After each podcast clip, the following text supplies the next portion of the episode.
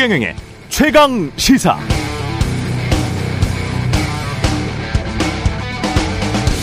네, 병원을 평가할 때 어떤 병원에서 사망하는 사람이 많다. 그러니까 저 병원은 나쁜 병원, 의료 수준이 떨어진다고 단순히 평가하는 건 무지한 일입니다.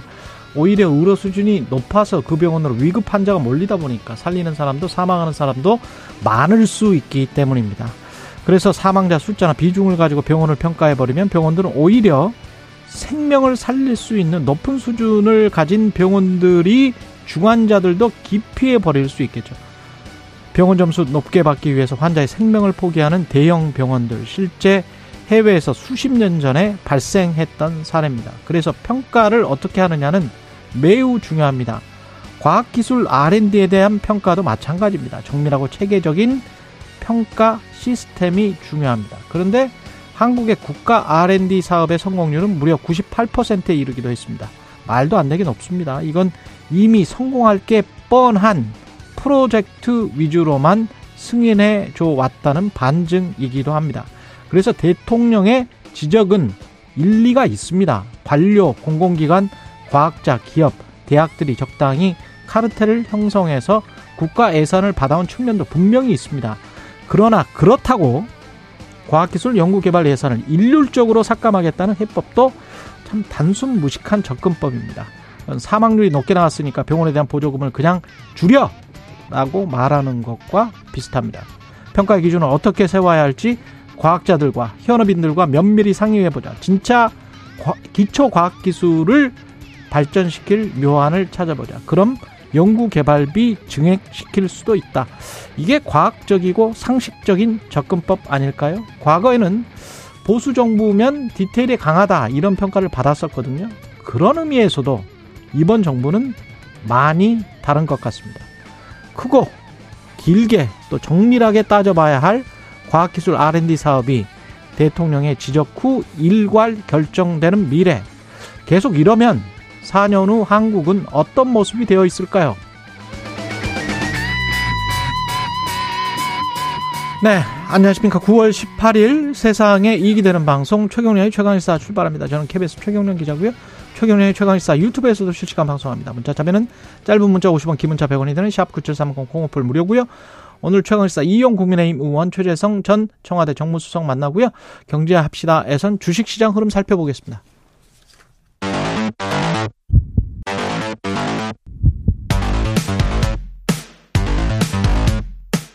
오늘 아침 가장 뜨거운 뉴스 뉴스 언박싱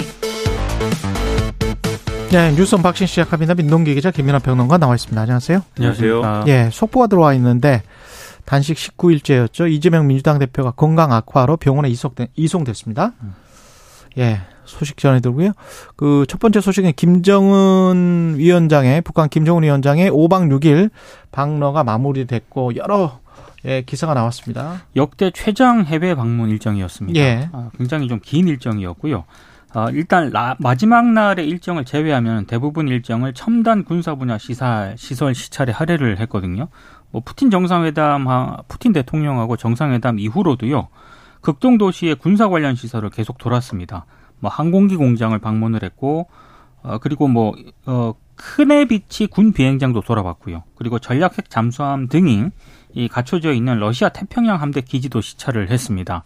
우려되는 그런 부분은 이번 러시아 방문을 계기로 어, 지금 러시아하고 북한 사이에 군사 협력을 포함해서 밀착 속도가 굉장히 강해질 거라는 그런 얘기인데요. 물론 이제 한미일, 북중러 이런 대결 구도가 강화될 것이다라고 이제 많은 언론들이 좀 분석을 하고 있는데 중국이 북중러 그쪽에 들어갈 것인가 그거는 조금 상황을 봐야 될 것 같습니다. 그렇죠. 예. 네. 그러니까 전반적으로 이제 어떤 방식으로든 엮이는 강도는 강해지겠지만 북한과 러시아가 저렇게 이제 앞으로 하겠다고 주장하는 것만큼 중국이 거기 끼어들 것이냐 그건 이제 미지수다라는 건데 이제 김정은 위원장 입장에서는 어쨌든 러시아 대러시아 외교를 일정 정도는 마무리한 거지 않습니까? 일차적으로는 앞으로도 뭘 하겠지만 이제는 중국에 또 접근을 하지 않겠느냐 이런 이제 분석도 있습니다. 그래서 뭐 중국을 또 방중을 한다든지 아니면 뭐 여러 가지 인적 교류를 한다든지 그런 걸 통해서 오히려 이제 러시아와의 관계를 지렛대로 해서 중국의 뭔가를 또 얻어내는 그런 방식을 또 활용하는 거 아니냐라는 전망도 있는데 이제 그게 생각대로 될지는 중국의 지금 상황과 입장에 따라 달라질 수가 있겠죠. 근데 중국이 뭐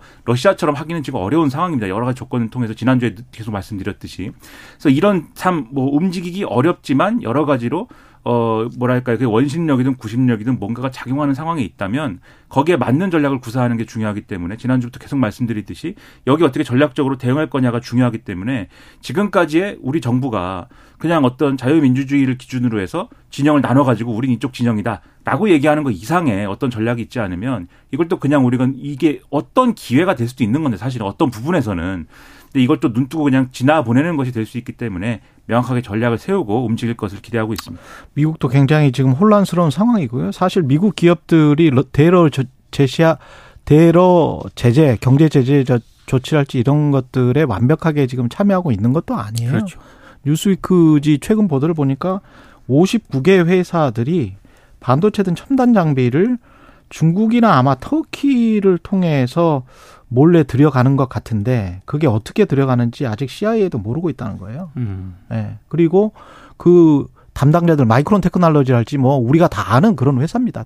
텍사스 인스트루먼트랄지 뭐 인텔이랄지 이런 회사들의 칩이 지금 러시아 무기 포탄에 지금 다 있다는 거 아니에요. 그래서 그게 발견이 됐고 이게 지금 어떻게 해서 이쪽으로 들어가게 된 건지 음. 그 루트를 찾고 있는데 그게 뭐 수천 개, 수만 개 루트라서 이 이런 인터뷰가 나와 있더라고요. 기업 담당자들로서는 한 다섯 명이 수천 개, 수만 개 루트를 어떻게 다 파악하고 어디에 유령 회사가 있고 이게 진짜 회사인지 아니면 진짜 러시아로 수입을 할 건지 그 루트가 있는 중국 회사인지 또는 터키 회사인지 아니면 다른 나라 회사인지 페이퍼 컴퍼니인지 어떻게 우리가 이걸 다 파악하냐라고 음. 이제 미국 기업들은 이렇게 항변을 하고 있기 때문에 미국 정부로서도 미국 기업의 선의만 믿고 근데 또 강제도 할 수 없잖아요. 자본주의 네. 체제에서. 그래서 굉장히 쉽지 않은 상황이다. 중국도 그렇고 유럽도 중국에 많이 얽혀 있는 상황인 거는 여러분이 너무 잘 아시고요. 이런저런 사항들이 우리도 우리의 이해관계나 이런 것들이 얼마나 얽혀 있는지에 관해서 한번 곰곰이 따져 보시기 바랍니다.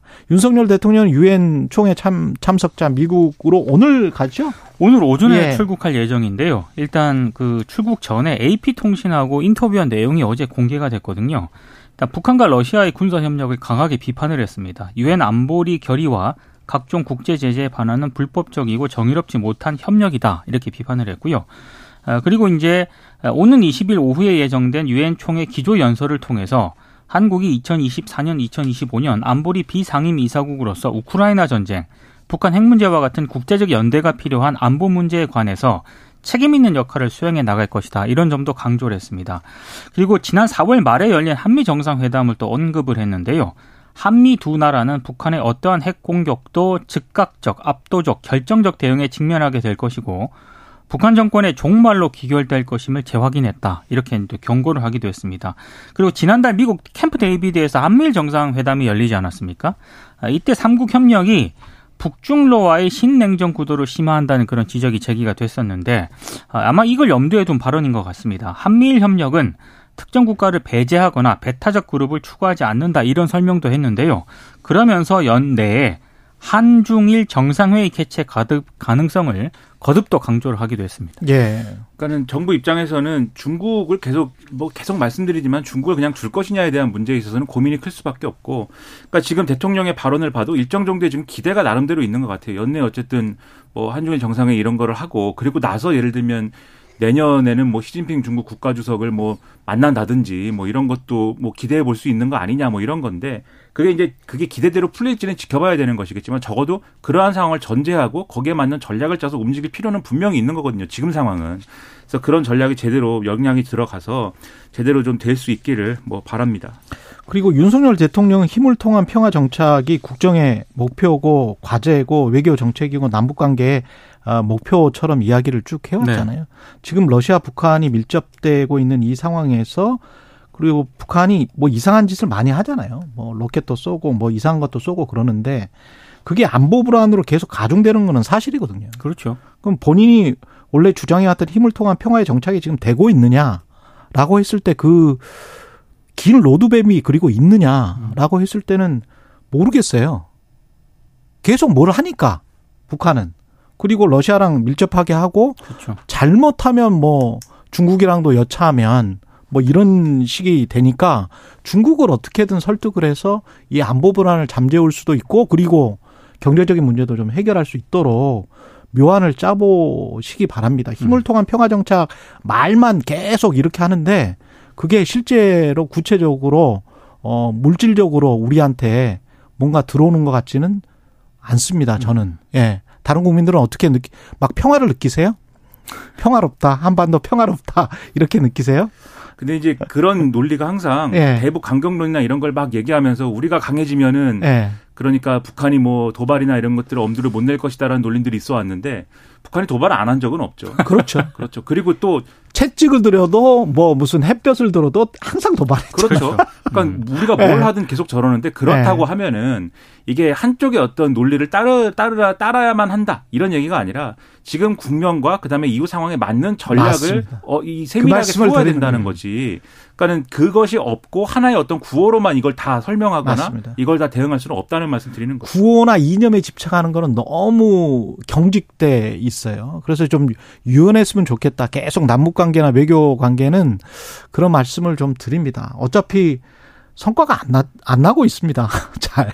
그리고 구호나 이런 게요. 예. 실질적으로 얻어지는 게 별로 없긴 합니다. 그니까요. 예. 예. 민주당은 한덕수 총리의 해임안을 제출키로 했습니다. 그 이재명 민주당 대표 단식이 이제 오늘로 19일째거든요. 근데 일단 병원에 실려 갔다는 그런 속보가 전해졌고요. 민주당이 어제 오전과 오후에 두 차례 최고위원 회의를 열었습니다. 그래서 뭐 이재명 대표의 단식 중단 방안, 대정부 투쟁 계획 등을 논의를 했는데 일단 한덕수 국무총리 해임 건의안을 국회에 제출을 하기로 했습니다. 어제 이제 대략적인 그 의총 분위기는요. 윤석열 정권의 전면적인 국정쇄신과 내각 총사퇴 그리고 한덕수 총리 해임 건의안 즉시 제출 뭐 이런 요구안들이 일단 제 어, 의견이 모아졌고 그리고 해병대 채모 상병 수사 무마 의혹 그 이 특검법 관철을 위한 즉각인 어떤 절차에 돌입을 한다. 그 다음에 불법을 저지른 검사의 탄핵 절차 등을 추진한다. 뭐 이런 결의문이 발표가 됐습니다. 그러면서 이제 어제 민주당 의원들이 이재명 대표에게 단식 중단을 거듭 촉구를 했습니다만 이재명 대표가 이걸 거부를 한 그런 상황이고요. 어찌됐든 지금 여야가 강대강으로 지금 치닫고 있는 그런 상황인데 앞으로 전국이 더 꼬이지 않겠느냐 이런 전망이 나오고 있습니다. 특히 이제 총리 해임 건의 같은 경우에는요. 민주당 단독으로도 처리를 할 수는 있습니다만 대통령이 또 거부권 행사할 수 있는 거 그렇겠죠. 아니겠습니까? 예. 어, 그런데다가 오늘 또 박광훈 원내대표가 국회 본회의에서 교섭단체 대표 연설을 가질 예정입니다. 음. 이때 아마 한덕수 총리 해임이라든가 내각 총사퇴 등의 요구가 또 나오지 않겠습니까? 예. 이렇게 되면 또 여당이 또, 또, 어, 맞받을 가능성이 있거든요. 아, 당분간은 이게 강대강 대치가 불, 뭐, 상당히 좀 지속이 될 것 같습니다. 불가피하다. 예. 그러니까 민주당의 이런 결정 결의는 그러니까 이재명 대표의 단식을 빼고서는 설명이 잘 안 되는 부분이 있죠. 예를 들면 지금 당장 이제 최근에 한덕수 총리가 뭐 늘뭐 논란이고 늘 문제였습니다만 어쨌든 이 야당이 볼 때는 최근에 이제 한덕수 총리와 관련된 사건 또는 이제 관련된 어떤 문제가 있어서 거기에 대해서 대응한다 이런 건 지금 아니지 않습니까? 총체적으로 이 정권의 어떤 내각의 성격을 평가한 다음에 거기에 대해서 대응하고 있는 건데 굳이 지금 할 필요는 없거든요. 사실 이 이재명 대표의 단식 이슈를 빼놓고 얘기를 하면 무슨 말씀이냐면 이재명 대표의 단식 중단을 설득을 해야 되기 때문에 그리고 그 단식 중단 이후에 당이 어떻게 한다라는 계획이 있어야 되기 때문에 거기에 대해서 정부와 정권에 대해서 강하게 그런 각을 세우는 어떤 음. 그러한 이 기조를 이어갈 수밖에 없다라는 펴- 판단을 한쪽에서 하는 것이고 그다음에 지지자들이 지금 상당히 격앙돼 있어요. 이재명 대표가 단식을 계속해서 저렇게 건강을 해칠 정도로 하고 있는데 민주당 사람들 뭐 하는 거냐 이런 불만이 상당히 팽배해 있거든요. 이재명 대표의 단식을 빨리 중단을 시키고 그만큼 뭘 벌충할 수 있는 어떤 아, 그런 투쟁을 막 해야지 그런 그걸 방기하면 안 되는 거 아니냐 이런 여론이 있기 때문에 그런 여론에 대응하는 성격도 있어 보입니다. 그래서 기- 제가 볼 때 이 의원총회에서 이렇게 결의를 한 것을 볼때 어, 이재명 대표는 이제 병원으로 이제 좀 이송될 수밖에 없겠구나라는 생각을 했거든요. 일단은 이제 거부를 했었지만 근데 오늘 아침에 어쨌든 음. 어, 이송이 된 것이기 때문에 일정 기간은 이게 강대강 대치가 될 수밖에 없는 거예요. 그렇다고 하면은 그 여기서 예를 들면은 여당이 어, 예를 들면 여당 대표가 이재명 대표를 찾아가서 최소한도의 어떤 그러한 어, 어, 설득 노력을 했다든지 어, 지금 대통령실 입장에서도 야당 대표가 단식하는 것은 굉장히 좀 우려를 하고 있기 때문에 거기에 대해서 우리도 우리 역할을 할 테니 단식을 좀 풀어달라 이렇게 얘기를 했으면은 그나마 그래도 이 정권과 여당 입장에서는 그래도 이렇게 된 상황에서는 좀 뭐랄까요 그게 뭐든 이미지든 아니면 음. 정치적인 어떤 정무적인 무엇이든 간에 뭘 얻을 수도 있었을 건데 계속 뭐 비난만 하고 대통령실도 여기에 대해서 이재명 대표 단식에 대해서 폄하하는 말만 하고 그러니까 사실 민주당 입장에서는 강대강으로 갈 수밖에 없는 조건도 있는 거거든요. 그런 걸 총, 총체적으로 평가를 해보면 이 단식 국면에서 과연 이제 얻은 게 뭐냐라는 어떤 평가 속에서는 정부 여당도 그렇고 사실상 이제 얻은 게 없는 국면으로 이렇게 끝나게 되는 것이 여러모로 좀 안타깝다는 생각이 듭니다. 예. 그리고 감사원에 이게 중간 발표입니까? 문재인 정부의 통계 조작 의혹이 있다. 여기에 또 문재인 전 대통령이 그 간접적이긴 하지만 직접적인 것 같은 그런 반박을 했습니다. 그러니까 감사원이 예. 뭐 부동산 가격이라든가 예. 고용 통계, 가계 소득 분야 국가 통계를 조작한 혐의로 문재인 정부 청와대 정책실장 등 4명하고요. 한 22명을 검찰이 이제 수사 요청을 한 수사. 요청을 했죠. 예, 수사 요청을 한 예. 그런 상황이고요. 그러니까 이런 상황들이 이제 주말에 이제 많이 이제 언론을 통해서 보도가 되니까 문재인 전 대통령이 어제 또 한국노동사회연구소에서 발간한 그런 그런 뭐 여러 가지 노동 정책 평가 내용이 있습니다. 그렇죠. 그 내용은 사실 뭐 문재인 정부 시절 뭐 고용률이라든가 고용률이 제일 좋았다. 청년 고용률이 사상 최고였다. 그리고 뭐 비정규직 비율이라든가 임금 격차가 감소됐다. 이런 네. 통계를 또 이제 문재인 전 대통령이 페이스북에 또 올린 거거든요. 감사원에서는 부동산 통계 조작과 소득 분위 통계 조작이 있었다. 그렇습니다. 예. 이렇게 지금 의혹을 제기하고 있는 근데 것이고요. 이제 검찰이 수사 요청을 했기 때문에 수사 결과를 좀 지켜볼 필요는 있습니다만 예. 다만 이제 오늘 일부 언론을 통해서 전문가들이 음. 이런 얘기는 하고 있습니다. 하나의 국가 통계가 나오기까지는 뭐 설계, 수집, 분석, 가공, 공표 각 단계에 굉장히 많은 사람들이 지금 흔히 말해서 어 지금 포함이 되어 있는데 음.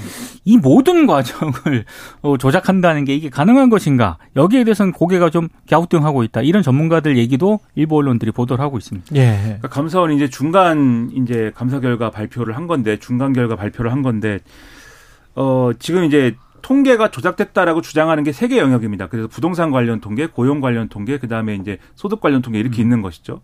여기서 제가 볼 때 가장 문제가 되겠다 싶은 거는 부동산 관련 통계 부분인데 이거는 이제 예를 들면 그것도 마찬가지입니다. 부동산원에서 나온 통계를 조작했다 뭐 이런 건데 그것도 통계가 나오는 과정에는 여러 가지 이제 쟁점들이 있고 그게 이제 어떤 의도로 뭐 이렇게 통계가 좀 이 어떤 어떤 변수가 반영됐느냐는 따져봐야 되겠죠. 근데 거기서 이제 감사 결과에서 주목이 되는 거는 부동산 원에다가 뭐 압력을 행사했다 이런 그렇죠. 부분이 있거든요. 그리고 그 정황이 이제 구체적으로 좀 써 있습니다. 예를 들면은 계속 이런 식으로 이제 어떤 집값과 관련된 안 좋은 통계가 나오면 예산이나 조직을 날려버리겠다 뭐 이렇게 얘기한 과정도 있었다라는 건데 감사원의 그 중간 결과가 사실이라면 제가 볼 때는 그거는 문제가 될 수도 있다. 그렇죠. 그렇죠. 예. 그런 생각이 드는데 그 사실은 부 동산원 통계가 시장에 미치는 영향 그 시장이 계속 뭐 집값 기억이 올라갔다 근데 부동산 통계도 저 부동산원 통계도 있고 감정원도 있고 그다음에 어디죠? KB, KB 도 KB도 있죠. 있고. 근데 그렇죠. 사람들이 자주 보는 거는 KB하고 그렇죠. 뭐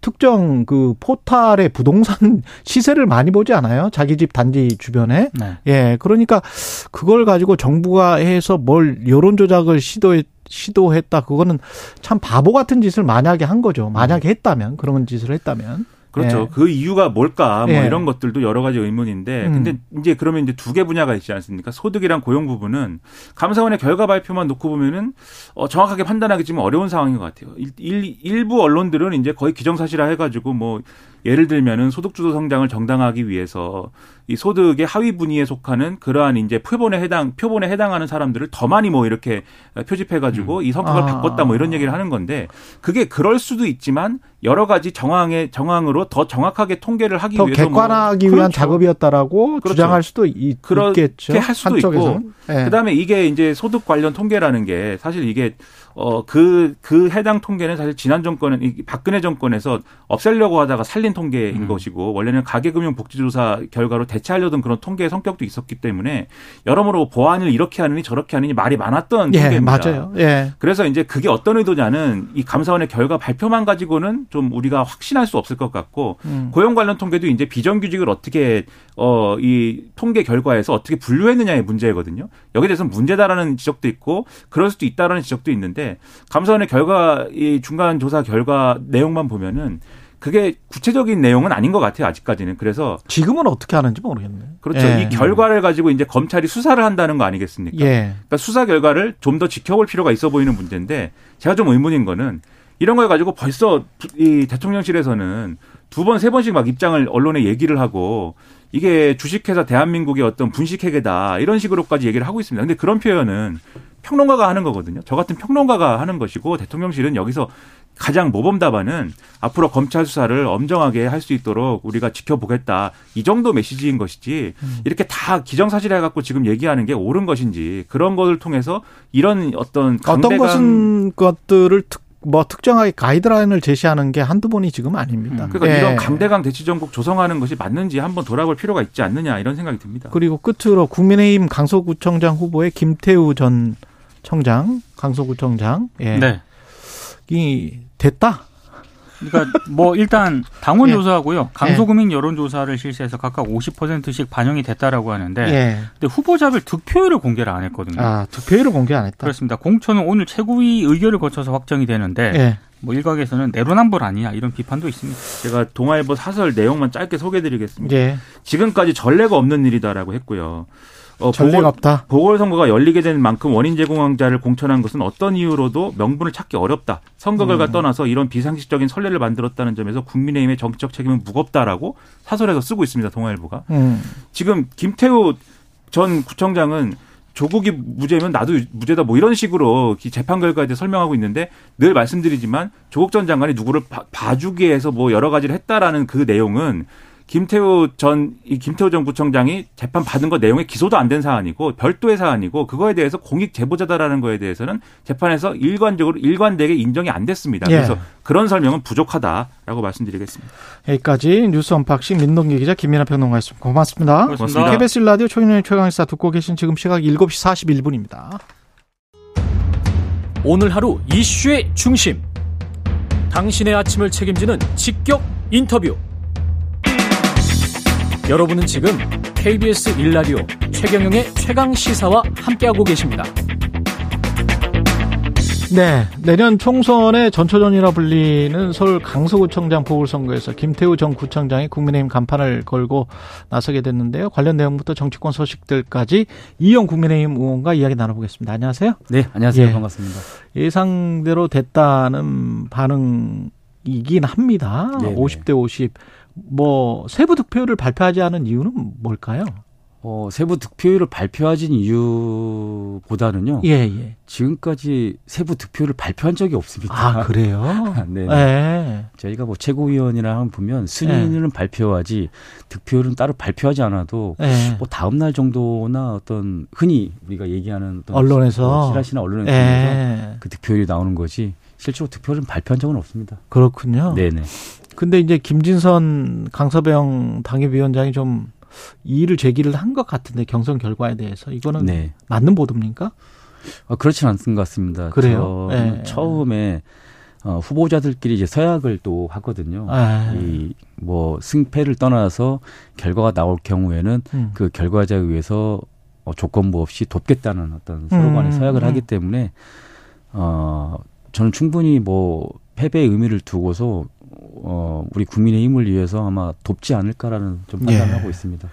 근데 방금 전에도 뉴스 언박싱에서 동아일보가 전례도 없고 명분도 없고 정치적으로 책임이 굉장히 무겁게 됐다. 국민의힘이 그런 사설을 썼다고 하는데 네. 어떻게 보세요? 이게 조금 결국은 이제 보궐선거를 하게 만든 거잖아요. 어, 결과적으로는. 네네. 예. 근데 이제 저도 정치인이 관점에서 보면은 예.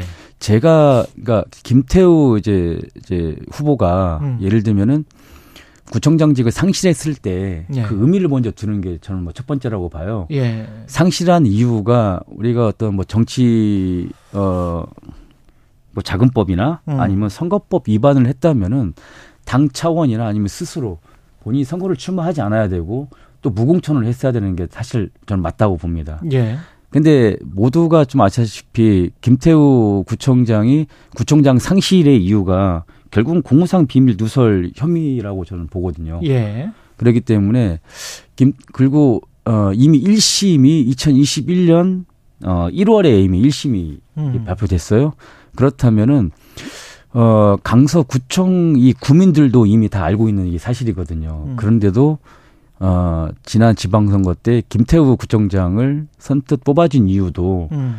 어, 전 정부의 어떤 잘못했기 때문에 이제는 잘하라는 의미로 저는 음. 뽑아줬다고 봐요. 음. 예, 그렇기 때문에 이거를 뭐 저희가 김태우 구청장이 1심도 뭐 이걸 속이고 예를 들면 뭐 그런 거에 대해서 국민들한테 잘못 뭐 속이고 했다면은 이건 음. 잘못된 부분인데 이미 다 알고 이거는 또 선거를 했기 때문에 큰 문제는 저는 없다고 봅니다.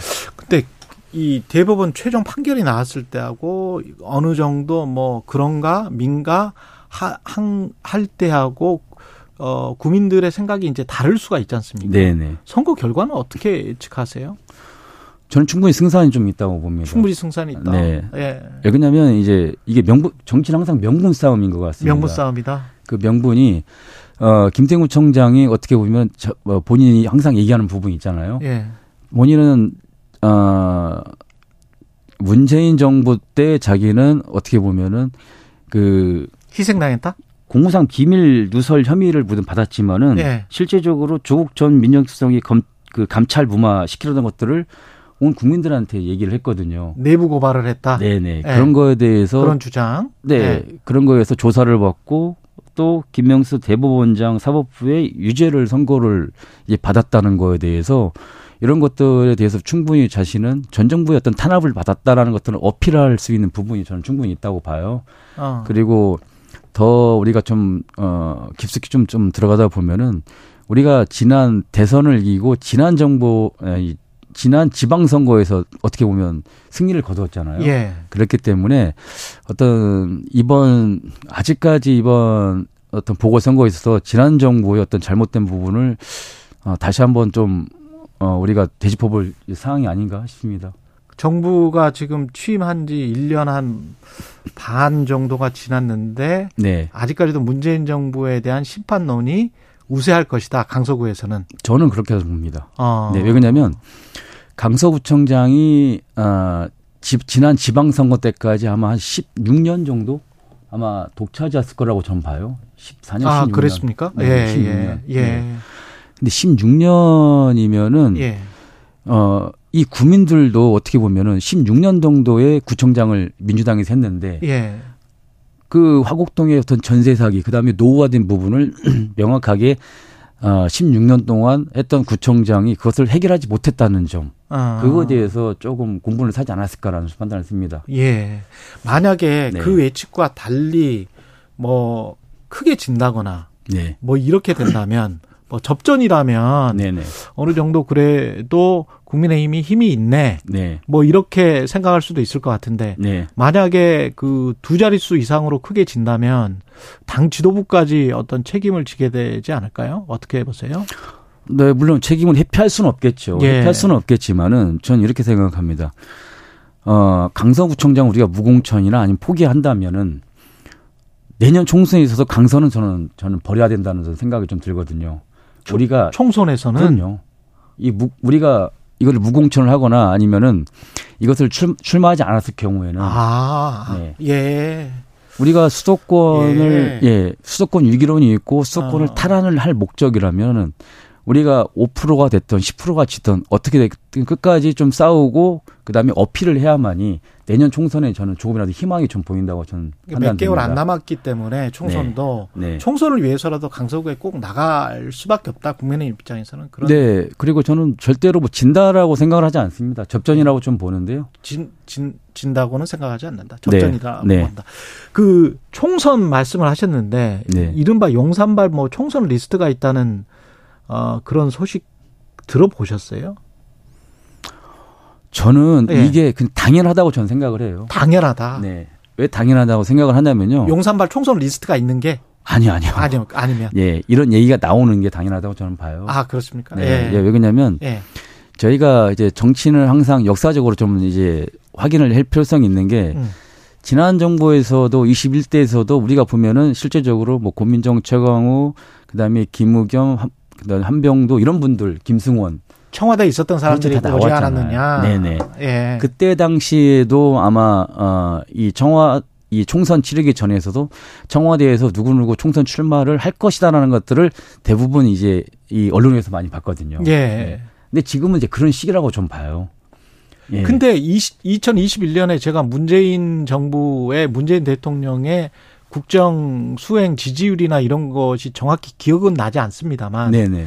1년 한 반 정도 지났을 때 지금 윤석열 대통령보다 확실히 높았을 거는 분명해요. 네네. 예. 그러면 그때와 지금을 그냥 단순 비교해서 이게 당에 도움이 될까? 결국은 네. 국정 지지율이 좀 높아야 네네. 총선에도 좀 도움이 되지 않습니까?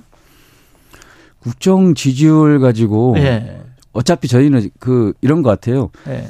지난 대선을 승리를 하고 대통령 지지율로 지방선거를 승리를 했잖아요. 음. 네. 그러니까 내년 총선도 저는 대통령 지지율로 저는 승부를 본다고 봐요. 그렇죠. 지지율로. 그렇죠. 예, 예. 그렇죠. 네. 어. 그래서 한 40% 정도 돼야만이 어느 정도 예, 승산이 저는 있다고 좀 보거든요. 대통령 지지율이 40% 네네. 돼야 된다. 네. 그래서 예. 지금 한 30, 한 7, 8% 정도 되는데 예. 아직 이 정기국회도 남아 있고 내년 4월까지 워낙 여론조사 기관마다 좀 다르기 때문에. 예. 네, 네, 다르기 예. 때문에 뭐 예. 그런 경우가 있는데 예.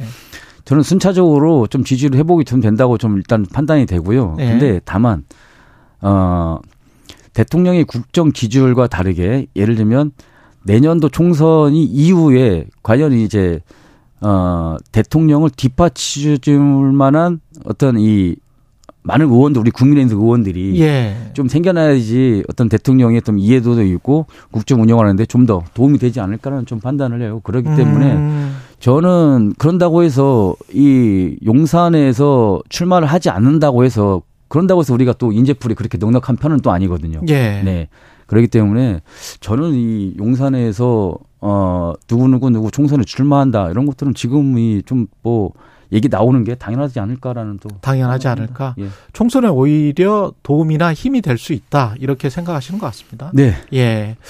그리고 지금 저 민주당이 한덕수 총리 해임 안 등 뭐 다섯 개 사항을 결의를 했다고 합니다. 민주당 안 내에서. 네, 네. 그래서 오늘 뭐 제출할 것이라고 하고 방금 들어온 속보로는 이재명 대표가 이제 병원으로 이송이 됐다고 합니다. 네. 예.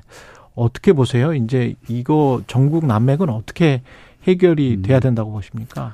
저 일단은 좀 안타깝죠. 예. 예, 일단은 병원에 가셨으니까 저 음. 또한 어, 동료 의원으로서 빨리 안정을 취하고 쾌차하시길 간곡하게 이제 빌겠다는 말씀을 먼저 드리고 예. 근데 이제 처음부터 이제 이재명 대표께서 어, 이 명분을 좀 잃으셨다고 저는 봐요.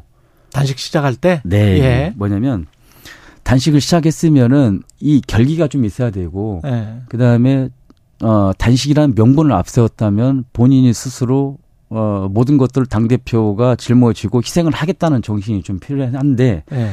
이 단식에 포커스가 안 맞춰졌어요. 모든 것들이 음. 단식을 하려고 하니까 여론에서 야 제1 야당 대표가 지금 정기국회인데 여당을 지금 견제해야 되는데 뭐 하고 있냐는 이론이 있으니까 출퇴근을 하시는 겁니다. 음. 단식은 단식이지만 나는 업무를 보겠다 하면서 왔다 갔다 하시더라고요. 예.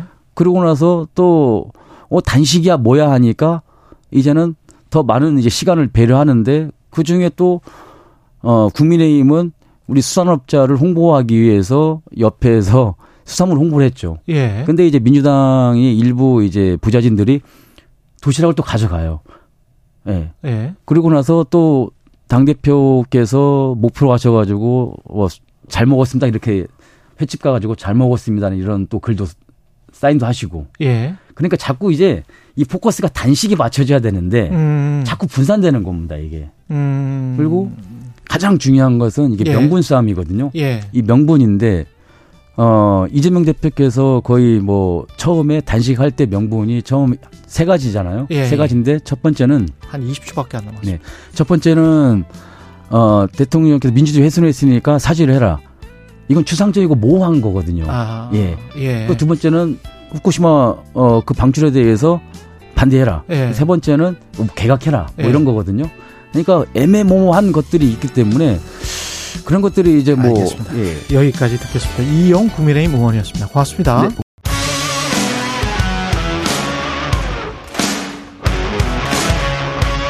오늘 하루 이슈의 중심 최경영의 최강 시사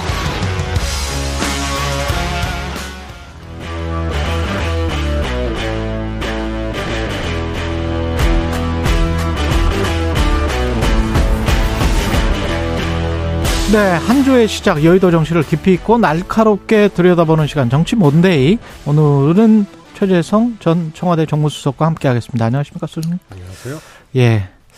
이재명 대표가 단식이 중단이 됐습니다. 일단 예 병원으로 이송이 됐는데 앞으로의 상황은 어떻게 예측하세요? 중단 중단이 됐나요? 병원으로 이송했으면 일단 링겔은 맞지 않을까요? 이제 링겔을 맞아도 예. 곡기를 끊는 것을 멈추지 않으면 아 그거는 단식이죠. 예 그래서 YS 전 대통령도 음. 어 병원에 가서도 어이 음식 섭취를 거부했거든요. 그래서 단식으로 보는 거죠. 그러면 앞으로도 계속 그 상황이 계속될 것이다. 저는 그 이 대표를 이 대표의 단식을 음. 대하는 이제 대통령 여권 예. 거의 이제 조롱이거든요. 여권이나 대통령실에서 그- 이미 조롱을 그렇습니다. 해왔다. 예, 예. 그리고 어 야당 대표로 아예 인정을 안 하고 음. 그래서 이례적인 일들이 많이 발생했잖아요. 예. 대통령이 아예 야당 대표 안 만나고 어. 어 확장적 범죄자라 그러고 예. 또 여권에서도 어 이제 계속 그런 어 기조로 야당 대표를 대해 왔는데 이거는 단식까지 하는데 이렇게 나오면은 그건 죽으라는 얘기거든요. 음. 이 조롱을 넘어서서 매우 이 독하고 비정한 어 모습이죠. 예. 그래서 이 대표가 병원으로 갔다고 단식을 중단할 것인지의 문제는 음. 그거는 좀 봐야 되겠습니다. 이재명 대표의 결정이 아직 남아 있다 이렇게 보시는 것 같고 그러면 민주당 의원들 이번에 단식의 메시지가 사실은 윤석열 대통령이나 집권 여당에 대한 메시지도 있는 것 같고 이재명 대표가 사실 민주당 내부의 국회의원들에 대한 어떤 섭섭함, 불만 이것도 지금 내비치고 있는 거 아닙니까? 이 단식을 통해서? 글쎄요. 그렇지 그거는 뭐? 어, 예컨대, 뭐, 국방부 장관 탄핵을 언급을 하셨다고 하는데. 예. 그게 뭐, 어, 글쎄, 단식을, 야당 대표가 단식을 하면서 예. 그런 내부적인 어떤 대표의 어떤 문제 의식, 불만, 이런 것을 포함한다는 것 자체가 예. 저는, 어, 조금, 어, 성립되기 어려운 얘기 어, 아닌가 성립되기 싶고요. 민주당 내부에서의 그러면 뭐랄까요? 반응이라고 할까? 아니면 보조라고 할까? 뭐 대응이라고 할까? 이런 것들은 그 제대로 잘 한 겁니까? 이 단식 기간 중에? 뭐 저는 어그그 지금 어 민주당에서 대표 단식에 아, 임하는 예. 민주당 자세는 달리 할 것이 없어요. 달리 할 것이 없었다? 예, 그래서 어 저는 잘 해, 했다고 보고요. 예. 어 그러니까 뭐 잘하고 못하고가 없어요. 대표가 음. 단식하면 정말 그건 마지막 극한 투쟁이기 때문에 예. 아, 대표의 건강 상태라든가 이런 거 잘 살피고 음. 또 어, 응원하고 예. 하는 아, 그런 거기 때문에요.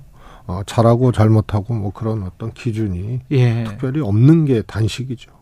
한덕수 국무총리 해임 건의안 제출 결의를 했는데 바로 병원에 이송되기 직전이었단 말이죠. 이게 혹시 어떤 연결이 된 것처럼 언론에서는 보도를 하고 있는데 어떻게 보십니까? 글쎄요. 어, 저는 개인적으로 음. 어, 논리적으로 어, 그런 필요성이 있다 하더라도 예. 어, 이재명 대표의 단식 정국 아니에요 지금. 예. 그리고 목숨을 건 단식을 하고 있는 상황에서 어 쟁점들을 자꾸 이렇게 흐트러뜨리는 음. 이런 것이 어, 전략적으로 좋은 것인지 이것에 대해서는 동의하기 좀 어렵습니다. 아, 해임 건의안 제출 의결에 관해서는 의원총회 열어서 그랬는데 거기에 그러면 이거 말고 다른 뭔가를 했었어야 되는 겁니까? 우선요, 예. 이 지금 이 국민의힘이나 대통령실에서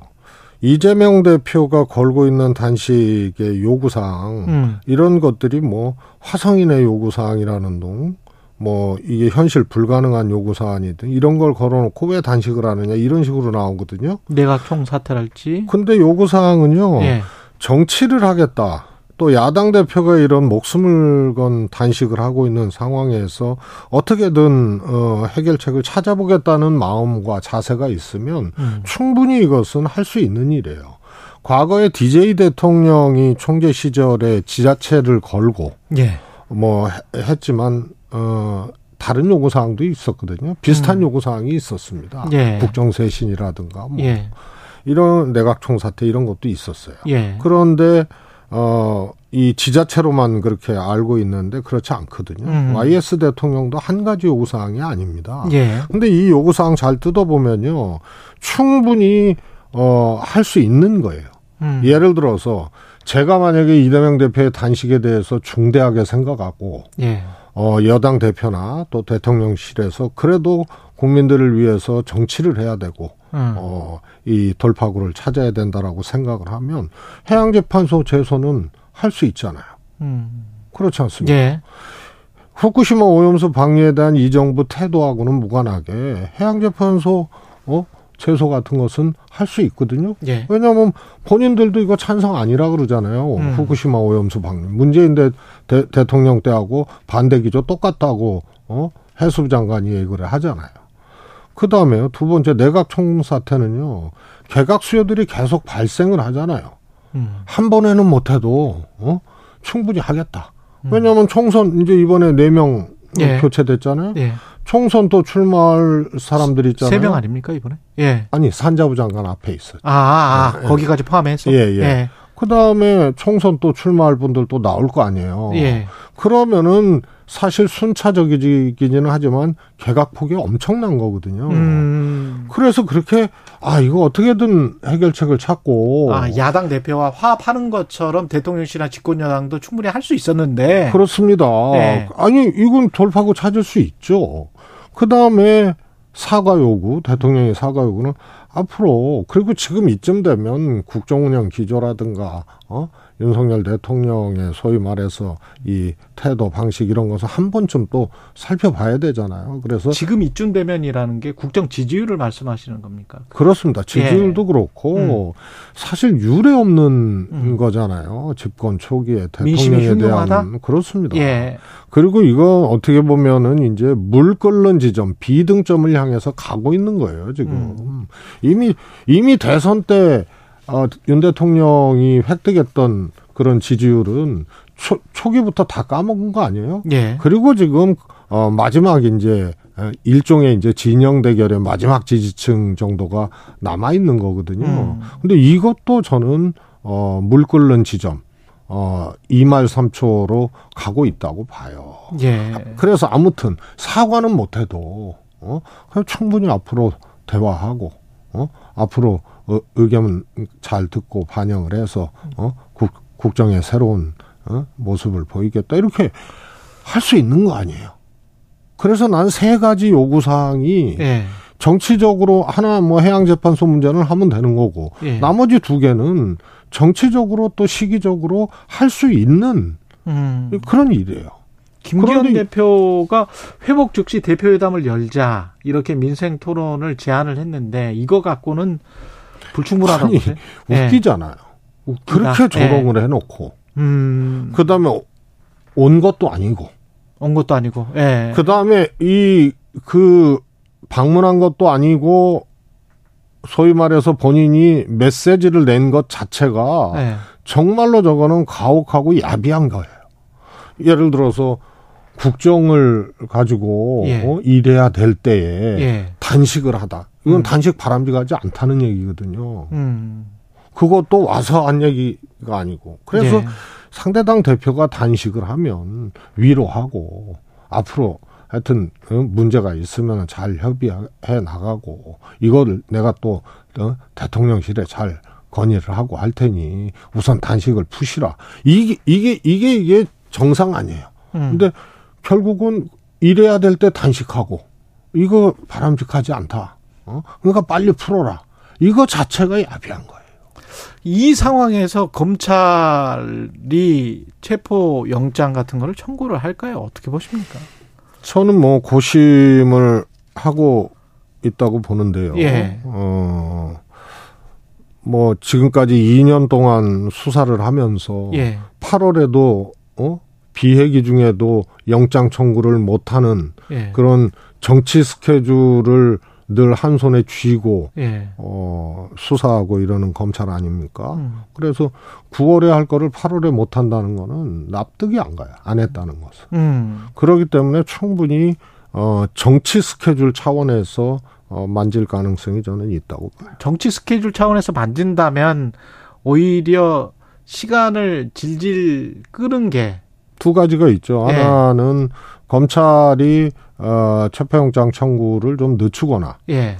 아, 아니면 법무부 장관이 온 체포영장 이에 대해서 조금 이 유- 유예 기간이 조금 있을 거예요. 네. 이런다거나 예. 뭐 그런 어, 방식을 취할 가능성이 저는 있다고 봅니다. 그게 국민의힘이나 대통령에게도 더 유리하다고 보십니까? 좀 시간을 끄는 게? 아니 지금 이제 상황이 음. 그런 계산을 좀 하게 만드는 상황이죠. 음. 이- 이게 모든 이 상황 자체가 결국은 정당한 검찰의 수사 진행이냐 아니냐 이게 이제 전제가 있는 건데 사실은 미국 같은 경우에 지금 거의 비슷하잖아요. 대선 때 상대 후보였는데 계속 이제 기소나 뭐 이런 것들이 되고 근데 바이든 대통령 아들도 지금 기소가 됐단 말이에요. 그렇습니다. 예. 근데 한국은 그것만 다른 것 같아요. 검찰의 공정성에 관해서 바이든 대통령 아들도 그냥 기소가 되고 거기에 아무런 어떤 뭐가 없단 말이죠. 일반적으로 그리 그렇게 받아들이고. 근데 이제 한국 검찰은 그것과 관련해서는 또 여러 의혹들이 있었는데 김건희 여사도 마찬가지고 주가 조정은 갑자기 사라져 버렸고요.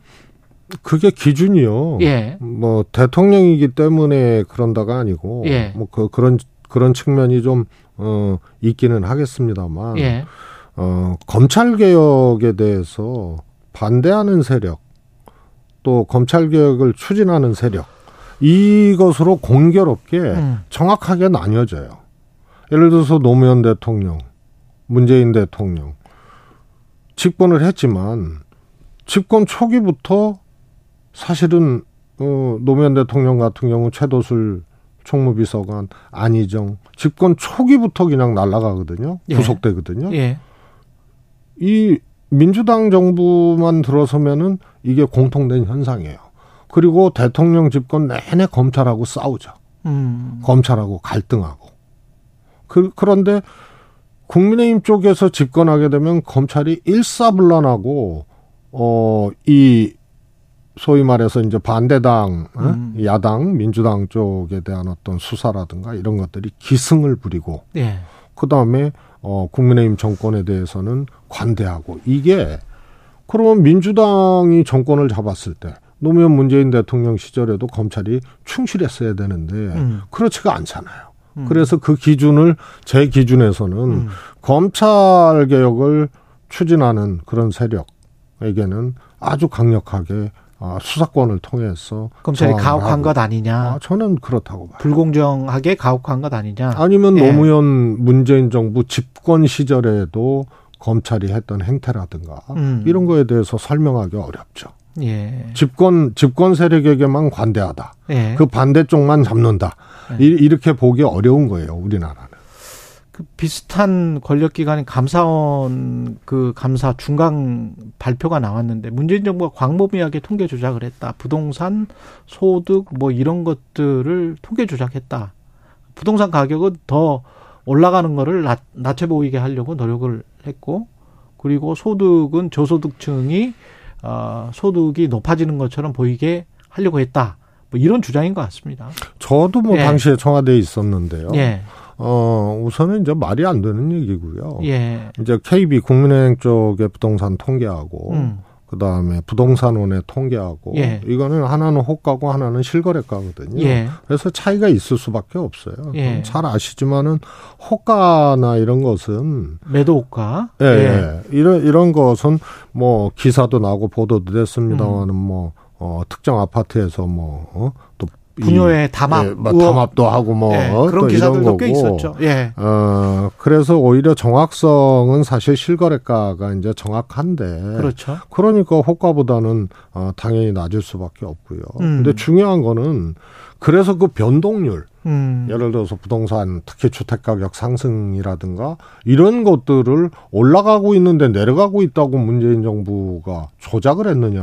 음. 근데 그런 건 아니거든요. 음. 부동산은 그것도 올라가고 있어요. 음. 그리고 임기 내내 그런 거는 아니지만 일정 시기 이제 충분히 이 가격 상승이 반영이 돼서 예. 정체되는 시기도 있었고요. 예. 또 특, 어, 그 다음에 일정 시기 예를 들어서 뭐 겨울철이라든가 이사철이 아닌 시기 뭐 이럴 때 부분적으로 정체되는 예. 이런 것도 있었습니다. 그것을 해석하는데 예를 들어서 뭐 국토부 장관이 안정의 신호가 보인다라든가 이런 해석을 가지고 구- 어, 국토부 장관이 얘기한 걸 야 이게 뭐 달나라 논리냐 아. 어, 이, 이렇게 지적하고 그것을 감사 인력을 세 번이나 바꾸면서 아니 세 번이나 연장을 하면서 음. 어, 또 인력 교체도 하면서 이렇게 아, 왔다는 거죠. 그래서 이거는 어, 조사 방식 그리고 부동산원은 하여튼 어, 일종의 국토부 산하 기관 아닙니까? 예. 그래서 어, 사적인 기관보다 어, 뭐 방식도 조사 방식도 다르지만 훨씬 더 어, 신뢰하고 쓰, 쓸 수밖에 없는 거였죠. 그래서 음. 뭘 조작했는지가 불분명해요. 부동산과 관련해서 그리고 예. 문재인 정부 그런 거 안 해요. 예. 말씀드렸다시피 어 저도 어, 늘 이것이 혹시 어 탈법 내지는 비법적인 요소들이 있느냐 이런 것을 늘 검증하면서 음. 어 했기 때문에 통계 조작이나 이런 것은 있을 수 없는 일이죠. 오히려 감사원이 정치적 의도가 있다고 보십니까? 저는 감사원이 네. 이제 이 검찰 출장소 비슷하게 된 것이 이 정부 들어서인데요. 옛날에 감사원 이러지 않았어요. 정권 바뀌었어도 검찰은 네. 그랬어도 예. 그런데 완전히 이거는 감사원이 아니고 견사원이 돼가지고 예.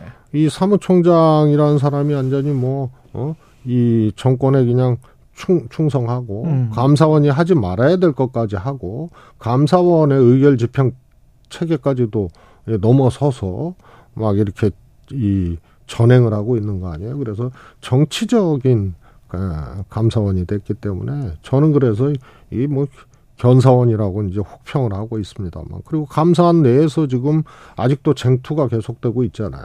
어? 이 소위 말해서 감사위원회 의결을 거치지 아니하고 한 거. 예. 또 감사위원회의 감사위원을 패싱하고 한 거. 음. 그리고 심지어는 어 조작까지 해가지고 어 국회에 나와가지고 상관없다. 이게 아주 내부에서 지금 글 올라오고 계속 논쟁 중이에요. 그러니까 감사원 내에서도 이런 행태에 대해서 어 강하게 문제 제기하는 이런 것이 지금 있는 있을 정도죠. 문재인 전 대통령이 고용률이 사상 최고였다. 당시 정부가 이거는 이 감사원의 결과에 직접적으로 반응한 거라고 봐야겠습니까? 어떻게 보세요? 저는 그렇다고 봅니다. 예. 그래서 문재인 대통령께서 어 메시지를 내거나 예. 또 페북에 글을 올리시거나 이러면은 음.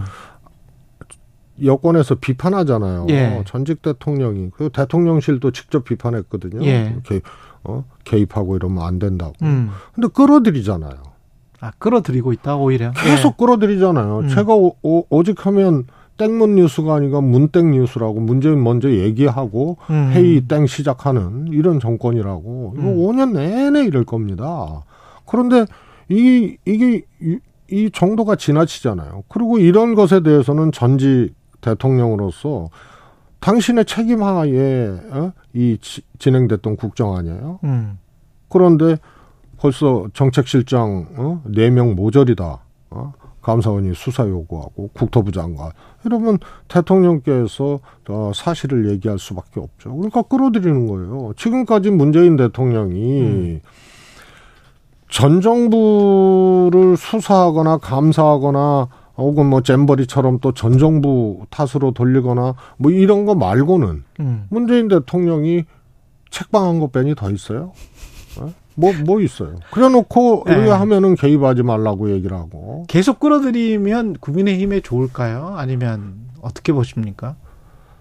저는 국민의힘은 좋고 나쁘고를 생각하거나 예. 예. 도의상 이런 것들이 맞는지 아. 생각하거나 이런 기능을 상실했다고 봐요. 아예 그런 계산을 안 합니다. 강서구청장 공천이 대표적이거든요. 현실적이거나 당위적인 국민의힘은. 분명히 예. 생각이 달랐어요. 음. 저도 그 사면 바로 시키고 바로 공천할 줄 몰랐어요.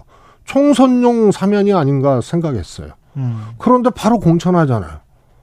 국민의힘은 이것에 대해서 공천 안 한다부터 시작해서 김태우 공천에 대해서는 정말 어? 생각 자체를 안 했던 거 아닙니까? 근데 용산에서 얘기하니까 하잖아요. 그러기 때문에 이게 대통령한테 득이 되냐 실이 되냐 음. 이런 것을 따지거나 어? 이 생각할 음. 기능을 저는 상실했고 오직 시키는 대로 용산 출장소로서의 어, 역할에만 지금 알겠습니다. 경쟁적으로 몰입돼 있죠. 김태우 공전은 순전히 이제 용산의 지시에 그거 아니면 것이다. 해명이 안 되죠. 음. 알겠습니다. 여기까지 듣겠습니다. 최재성 전 청와대 정무수석이었습니다. 고맙습니다. 감사합니다. 여러분은 지금 KBS 1라디오 최경영의 최강 시사와 함께하고 계십니다.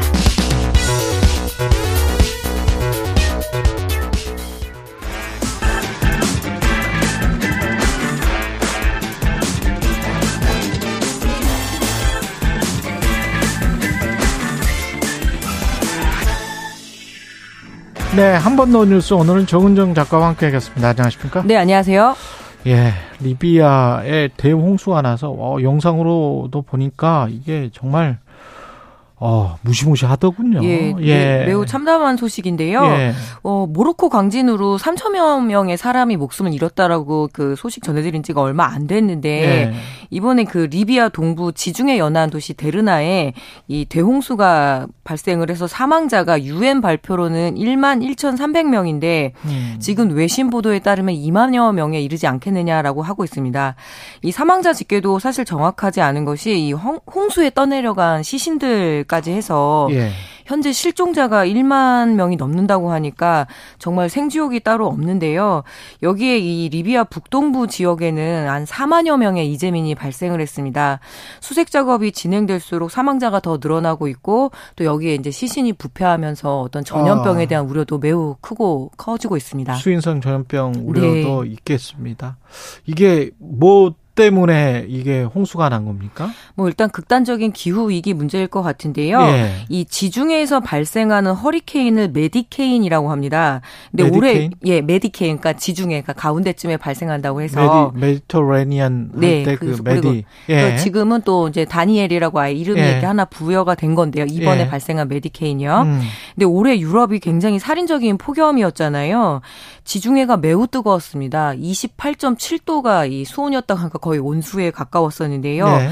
이 수증기와 열을 받으면서 굉장히 그 medicane이 강해졌고 이 영향 때문에 튀르키예, 루마니아 등에 엄청난 비를 뿌린 다음에 이 리비아에 24시간 동안 약 400mm가 내렸다고 하는데 제가 찾아보니까 시간당 100mm면 폭포수가 쏟아지는 느낌이라고 하더라고요. 그렇군요. 그리고 산사태가 우려되고 침수가 우려되니까 그것보다 4배 그리고 리비아의 연간 강수량의 80%라고 하니 까 아마 청취자분들 좀 상상이 가실 겁니다. 정말 아비규환이었을 것 같아요. 그 우리 옆에 네. 태평양도 수온이 올라가고 그래서 우리도 지난번에 네. 당했잖아요. 지중해도, 지중해도 매우 뜨겁습니다. 뜨겁고. 28.7도까지도 올라갔으니까요. 28.7 예. 수온이요. 지금 지금 뭐 9월인데 그죠? 예, 예. 예. 여기에 또 이제 장기 내전으로 정치적으로 매우 불안정하고 빈곤 상태가 이 석유가 나는 나라인데도 굉장히 오래되고 있죠. 예, 그래서 게다가 이 리비아에 지어진 50년 전에 지어진 이번에 댐 붕괴가 굉장히 음. 큰 문제였었는데요. 1998년부터 이 댐이 굉장히 위험하다, 균열의 위험이 있다라고 지적을 했지만 어 적절하게 보수도 이루어지지 않고 그렇게 해서 붕괴까지 되면서 이런 좀 아비규환의 사태가 벌어져서 굉장히 안타깝고 또 행정력도 매우 미비했다고 합니다. 안전하게 빨리 대피를 하라고 이렇게 해야 했어야 되는데 집에 가만히 있으라라고 했으니까 더 많은 이제 그 희생자들이 나온 거고요. 여기도 가다피 정권 이후에 네. 사실상 그 무정부 상태라는 이야기 그런 평가가 좀 있던데 네, 예, 그렇습니다. 참담한 상황입니다. 네. 국제사회 구호가 지금 절실할 때에 가, 같은데요. 예, 뭐 집중 피해 지역인 이 리비아 데르나에 이 유엔과 유럽 연합 그리고 각 중동 국가들이 구호 물품을 보내고 이제 그 의료진들을 파, 파견하고 있는데요. 뭐 이것만으로는 부족하겠죠. 그래서 유엔이 이 리비아 대홍수 이재민 구호에 약 945억 원 정도의 긴급 모금이 필요하다고 하는데 한국도 리비아와 인연이 깊습니다. 예. 예, 우리나라 우리나라의 어떤 건설할 예, 때. 예. 해외 건설 시장이 한 4위를 차지하는 매우 큰 시장이기도 하고요. 70 7년 이후부터는 굉장히 해외 진출이 활발했기 때문에 우리도 이 좀 책임감이 좀 무겁고요. 예. 예, 그리고 기후 위기 사실 선진국들이 더 많은 잘못을 저질렀잖아요. 아, 그럼요. 예. 예. 그래서 이 책임에 예, 우리도 우리나라도 자유로울 수 없습니다. 일본 대마도의 핵 폐기장 그것도 고준희 핵 폐기장이 들어섭니까? 고준희 네. 방사성 폐기물 처리장? 예, 후, 뭐 아직 들어서는 게 아니라 이제 건설 계획에 대한 그 계획들이 NHK 보도로 나왔는데요. 예. 후쿠시마 오염수 방류 소식 때문에 굉장히 핵과 관련한 우려가 지금 제기가 되고 있는데 부산에서 겨우 50km 떨어진 대마도 뭐 스시마 섬이라고도 하지요. 예. 여기에 이 핵폐기장 건설이 추진될 계획이 입안되고 있어서 매우 부산에서 50km? 예, 그러면 지금 여기 스튜디오 KBS 스튜디오에서 수원역 정도까지밖에 안 되거든요. 수도권이네. 예, 매우 가까운 거리라고 보시면 됩니다. 예. 게다가 이 고준위 핵폐기물 같은 경우에는 매우 그 뭐죠? 위험도가 높은 그렇죠. 그런 폐기물이라고 할수 예. 있고요. 핵 융합로에서 나온 것들이 거기에는 네. 다 들어가니까요. 예. 그래서 NHK 보도에 따르면 이 핵폐기장 설치를 위한 1단계 선정 절차를 이 음. 스시마 의회가 수용을 했고요. 그리고 2차 조사를 이제 하게 되면은 그러니까 1차에는 약 180억 원, 예. 2차 조사에 응할 경우에 630억 원의 교부금을 내기 때문에 교부금을 주기 때문에 16년 전에는 굉장히 맹렬하게 반대하다가 이번 에는 유치를 하겠다라고 이렇게 돌아섰습니다. 예, 물론 뭐 스시마 섬 내부의 주민들과 시민단체들 맹렬하게 반대하고 있고요. 음. 네.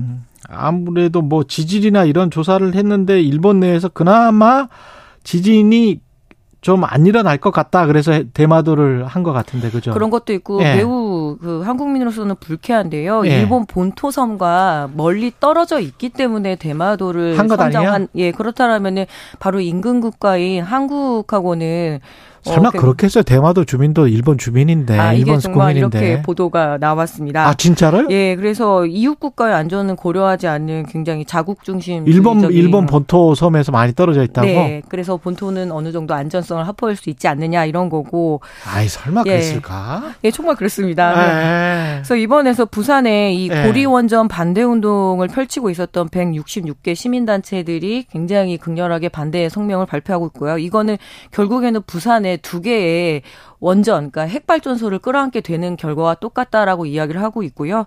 예, 더불어민주당 부산시당도 규탄 기자회견을 열었습니다.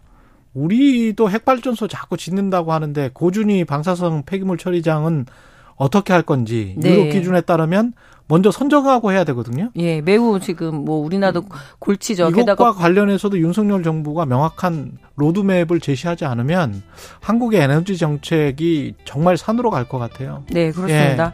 그래서 이 부산이 수산 경제의 중심인데 이 음. 후쿠시마 오염수 방류에다가 게다가 대마도에 이렇게 핵폐기장까지 들어서면 지역의 문제뿐만 아니라 이게 대한민국에 굉장히 큰 문제로 발생하지 않을까 우려스럽네요. 지금까지 한 번 더 뉴스 정은정 작가였습니다. 고맙습니다. 네, 감사합니다.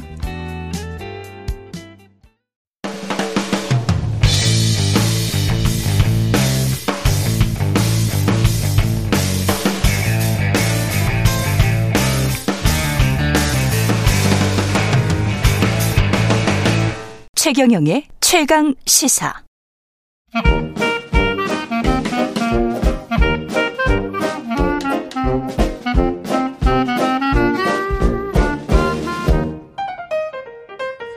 네, 최근에 최강시사 월요일은 경제합시다 코너가 있는 날입니다. 오늘은 윤지호 이베스트 투자증권 리테일 사업부 대표와 함께합니다. 안녕하십니까? 네, 안녕하십니까? 예, 오랜만에 모십니다. 예. 주식 전문가로서 제가 사실은 SNS에서 윤지호 대표님 글을 자주 경청하고 있습니다. 요즘은 잘 쓰지도 않는데. 네. 코스피 2600 회복했다는 소식도 보이긴 한데 시장 분위기는 긴가민가한 것 같기도 하고요. 어떻게 보십니까? 그러니까 우리가 올해를 바라봤을 때 네. 작년 한 이맘때쯤 돌아가면 음. 올해를 경제에 대해서는 상저하고를 많이 봤죠. 그랬었죠. 상반기에는 인플레 위협이 아직 잡힐지 아닐지 헷갈렸기 때문에 예. 아 이거 뭐 어떻게 될지 모르겠고 상반기는 하반기가 되면 인플레도 잡히고 글로벌 경기도 어쩌면 좀 더 강하게 돌아서고 우리나라로 말하면 중국 reopening 효과는 나오고 반도체도 잘 팔리고 음. 뭐 이런 거를 한국은행도 그렇고 여러 군데서 전망을 했는데 결과론적으로 상반기에 인플레가 잡혀가는 모습은 현실화됐어요. 그러니까 음. 제가 이제 저희들은 저희 그때 제가 리서치 맡고 있을 테니까 올해를 바라볼 때 상고하고란 말씀을 드렸는데 예, 예, 이게 그랬었죠. 뭐였냐면 예. 상반기 인플레 잡힐 것이다 말했던 거죠. 예. 그건 잘 부합됐던 것 같아요. 예. 이번 주에 뭐 연준이 있겠지만 예. 뭐 인플레이션이 다시 뭐 최악으로 치닫고 이럴 가능성은 낮다 봅니다. 예. 문제는 하반기에 기대했던 글로벌 경기가 강하게 돌았었을 때 음. 한국의 수출이 잘 될 거라는 기대감이었죠. 그랬죠. 근데 이제 글로벌 경기가 좋아졌는데 그렇지 않습니까? 한국 수출은 안 돌아섰습니다. 그러니까 대표적인 게 미국 경기는 타국과 비교하면 굉장히 안정적이고 강하죠. 예. 그러니까 달러도 강하죠. 음. 근데 이제 꼭 중국을 제외해도 독일은 뭐 끝없이 음. 무너진 것 같습니다. 독일 독일의 그러니까 유럽이 그렇죠. 그러니까 이제 얼마 전에 이제 라가르도 그러니까 ECB에서 예. 금리를 또 올리기도 했고 예. 이런 조치가 있는데 음. 결론적으로 말씀을 드리면 하반기에 어떤 좋아질 것을 전제로 해서 음. 내년까지 상당히 글로벌 경기가 좋아질 거다. 음. 이걸 전제로 해서 많은 애널리스트의 추정치들이 내년도 이건 엄청 좋아질 거야 이렇게 전망이 다 되어 있거든요 지금. 예. 근데 그거는 실현되기 쉽지 않은 것 같습니다. 그러니까 아. 제가 말씀드린 건 뭐냐면 지금 2,600인데 여기서 그럼 뭐 장이 끝난 겁니까 이런 건 제가 알 수가 없어요. 근데 네. 분명한 거는 상단을 크게 열 수 없다는 거고요. 아, 내년 좀- 이익이 크게 좋아질 거라는 가정 전제하에서 상고하고를 말씀을 하셨는데 네. 내년 이익이 그렇게 좋아질 것 같지가 조- 않다. 좋아지는데 좋아지는 눈높이죠. 아, 눈높이가. 뭐 영업이익으로 카드나 거의 50% 들어간다고 돼 있거든요. 예. 근데 그렇게 좋아질 것 같지는 않고. 예. 근데 사람의 기대는 내년도 실적을 갖다가 올해 땡겨서 보거든요. 예. 아 그러면 주식이 싸 보이거든요 지금. 근데 왜 이제 중요한 건 네. 왜인데 네. OECD에서 이 경기 선행 지수나 이런 네. 것들을 보면 다 크게 입이 돌아섰 더라고요. 맞습니다, 맞습니다. 전부 다 돌아섰는데 네, G20이 뭐 심지어는 지금 안 좋다는 중국까지. 예 맞습니다. 그 한국도 마찬가지고 미국도 네. 마찬가지고 다 돌아서 네. 서 거의 한 7, 8개월 지금 다 진행되고 네. 있는 상황인데 왜 안 좋다는 거죠? 뭐 제가 여기서 뭐 경제학자가 아니고 뭐 시장에 있는 사람으로서 그, 그 지표는 계속 보시니까. 단정적으로 말씀드릴 수는 없지만 예. 분명한 거는 우리가 2000년 이후에 중국이 세계 경제에 편입이 됐었거든요. 그랬죠. 그 이후에는 누가 뭐래도 전 세계 경기가 연결되어 있었습니다. 다시 말씀드려서 예. 어느 나라가 돈을 풀면 그 유동성이 늘어나는 만큼 수요가 어딘가에 생겨서 수출이 교역이 되면서 수출이 잘 됐거든요. 음. 그럼 한국은 누가 뭐래도 수출 위주의 국가였기 때문에 예. 아, 그 수혜를 가장 받았던 국가 아닐까 싶습니다. 근데 아. 이제 최근의 흐름은 어, 뭐 이건 정치적 이용을 다 떠나서 그렇죠. 미국과 중국의 디커플링이라는 게 이제는 뭐 다시 돌아가기 쉽지 않지 않겠나. 그렇죠. 이렇게 네. 그렇게 본다면 그 상황 속에서 한국이 누려왔던 지위를 잃는 것이 아니겠는가. 아. 그러니까 최근에 보면은 어 이제 이런 기대를 하죠. 사람들이 이제 그래도 연말이 되면 뭔가 글로벌 IT 수요가 엄청 늘지 않을까? 근데 단적인 뉴스가 최근에 있었잖아요. 저희 중국의 애국 소비라는 게 나오면서 물론 음. 반도체 초도 판매는 조- 애플의 초도 판매는 좋았지만 이게 과거 같지가 않은 거죠. 그러니까 전, 전 주말에 그 미국 증시에서 보면은 반도체 관련주들이 많이 흔들렸는데 예. 시발점은 아주 단순합니다. TSMC가 어쩌면 약간 수량을 축소하는 아. 가능성을 내비쳤던 거거든요. 그렇죠. TSMC의 가장 주된 어떤 최종 수요처는 어딜까요? 뭐 애플 같은 곳이겠죠. 그렇죠. 그러니까 뭔가 수요가 생각보다 삼성도 마찬가지로 사실. 그렇죠. 그러니까, 그러니까 우리가 연말 되면 원래 어. 이제 우리가 최 기자님 뭐 옛날에 추석 전에 좀 주가 안 좋았다가 뒤에 되면 네. 연말에 미국의 크리스마스 추수감사절 소비 때문에 그렇죠, IT 그렇죠. 좋아지고 한국 그때 만들어놨다가 재고를 확 줄이면서 수출 수출이 잘 되고 그랬죠. 돈을 벌어오고 네. 뭐 이런 그림이 있었다면 올 겨울 겨울이 되면 아 다시 노트북도 많이 사고 스마트폰도 많이 사고 뭔가 TV도 많이 사고 이럴 줄 알았는데 음. 뭔가 흐름은 과거 같지 않은데 않다는 거죠. 일단 소비가 과거처럼 세지 않을 것 같다는 게 첫 번째 미국이 음. 예를 들어서 미국이 이런 거죠. 예. 미국이 경제 지표를 보면 그러니까 저희 걔 연율로 보거든요. 예. 연율로 보면은 분기 실적 GDP를 연율로 QOQ 전목이 연율로 보면 예. 사실 3분기만 하더라도 원래 0%였는데 0.5로 올라왔었거든요. 음. 실제치가. 예. 근데 내년 1분기가 되면 원래 0.7이었는데 지금 0.5로 내, 내려가고 있어요. 0.1로. 예. 쫙 줄고 있죠. 전망치가 계속 줄고 있다. 그렇죠. 왜 그럴까 생각해보면 또 뭐 이거 뭐 질문에 벗어난 건데 예.